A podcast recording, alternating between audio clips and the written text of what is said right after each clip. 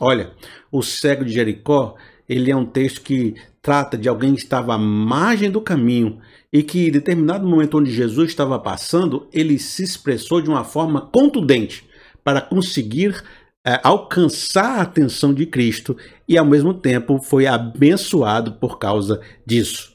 Existem três coisas que eu quero trabalhar nesse texto.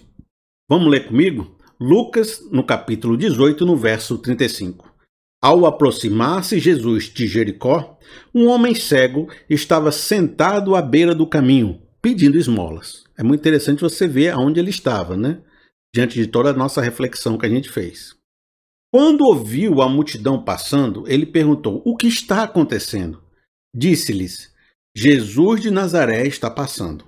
Então ele se pôs a gritar: Jesus, filho de Davi, tem misericórdia de mim. Os que iam adiante o repreendiam para que ficasse quieto. Mas ele gritava ainda mais: Filho de Davi, tem misericórdia de mim. Jesus parou e ordenou que o homem lhe fosse trazido. Quando ele chegou perto, Jesus perguntou-lhe: O que você quer que eu lhe faça? Senhor, eu quero ver, respondeu ele. Jesus lhe disse: Recupere a visão, a sua fé o curou. Imediatamente ele recuperou a visão e seguia a Jesus glorificando a Deus. Quando todo o povo viu isso, deu louvores a Deus. Primeira coisa que a gente precisa entender desse texto e que ela é muito relevante é de que o cego estava na beira do caminho. É uma pessoa invisível, não considerada socialmente, marginalizada.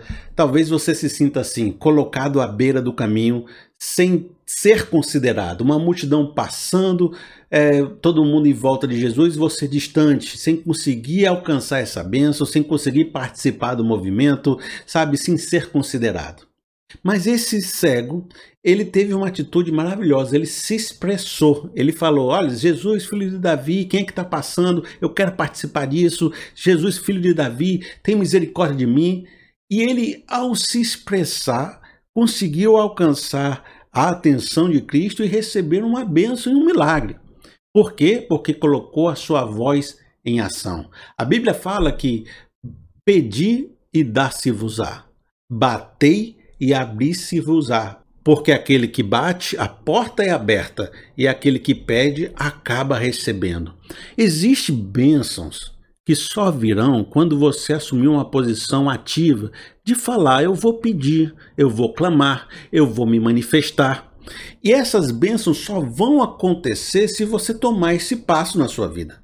É uma benção que eu estou colocando que vai vem junto com o fato de você deixar de ser uma pessoa à margem do caminho, deixar de ser invisível. Você aparece, mas ao mesmo tempo que você aparece, você começa a desbloquear bênçãos que estavam retidas. Porque se aquele cego não tivesse se manifestado, provavelmente Jesus teria passado e não haveria aquele milagre acontecido. Às vezes a gente tem que fazer que nem a mulher do fluxo de sangue, que tinha uma multidão e ela falou: Olha, se eu somente tocar nas vestes de Jesus, ela nem clamou muito alto, mas ela teve uma atitude de ir navegando pela multidão e tocar nas vestes de Jesus, e dali saiu virtude. Por isso, amigo, entenda. Não adianta ficar calado, escondido, fechado e chorando no canto do seu quarto, porque batei e abri-se-vos-á, pedi e dá-se-vos-á. Se manifeste. Se manifeste porque quem se manifesta sai da beira do caminho e vai andando com Jesus e glorifica a Jesus. A segunda coisa que nós observamos nesse texto é que existem aqueles que vão mandar a gente ficar quieto. Porque toda vez, porque existe um espaço só nesse mundo, existe um espaço de ouvintes, uma quantidade de ouvintes. E tem gente que está lá com uma quantidade grande, é, sendo ouvidos, sendo abençoado, recebendo as bênçãos, né? Estão nos lugares altos, já estão cheios já de bênçãos. Quando alguém que estava na margem do caminho começa a falar, se expressar, se colocar, vender seu produto, dizer a sua vontade, dizer sua realidade, ele vai começar a pegar um espacinho dessa pessoa que estava navegando num mar né, tranquilo e calmo. E isso incomoda as pessoas. As pessoas não querem ver você crescendo, elas não querem ver, eh, não querem ceder espaço para você. E às vezes você vai ter que cavar o seu espaço, vai ter que abrir a multidão, vai ter que fazer que nem Zaqueu, subir em cima da árvore, né? Às vezes a gente vai ter uma multidão que vai funcionar como uma barreira e você vai ter que dizer, olha, Jesus, filho de Davi, tem misericórdia de mim. Você tem que botar sua voz e entender que pode ser que existam pessoas que vão mandar você se calar. Vão dizer que você não deve estar falando, vão dizer que você está falando errado, vão dizer que você está se expressando mal. Mas continue falando.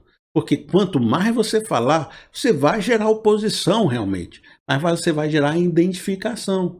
As pessoas que estão próximas de você que vão dizer: Olha, eu estou entendendo o seu discurso, eu estou querendo me associar com você, eu estou querendo lhe abençoar. E é isso que a gente tem que estar tá focado, não no quem vai nos opor, mas focado em quem vai se aproximar, de quem vai nos abençoar, de quem vai entender a nossa causa, de quem vai nos abrir as portas.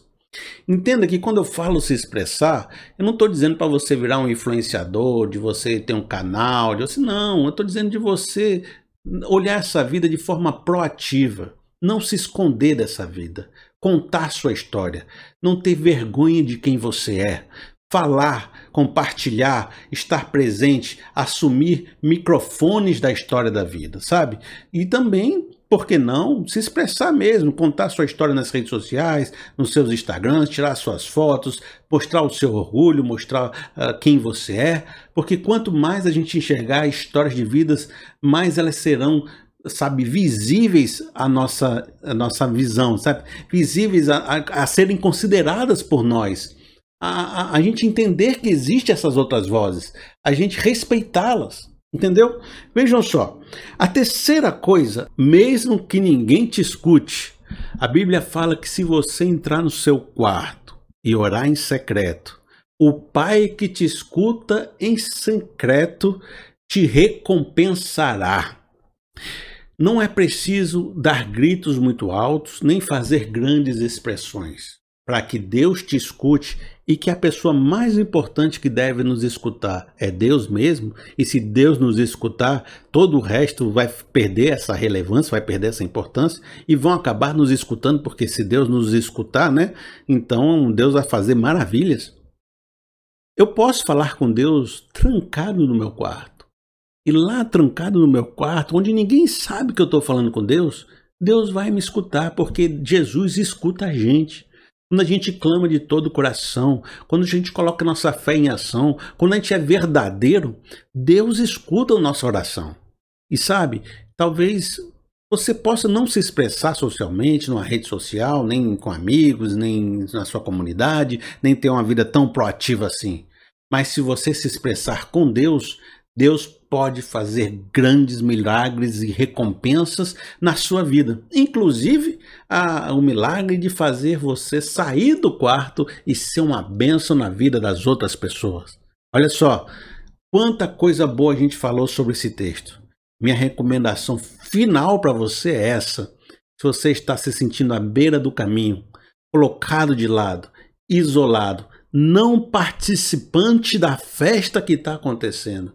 Não deixe de expressar sua voz. Não se incomode com quem manda você ficar quieto, porque quem bate, a porta é aberta e quem pede, recebe. Fale, se expresse, se coloque. Não fique dependendo que outras pessoas contem a sua história.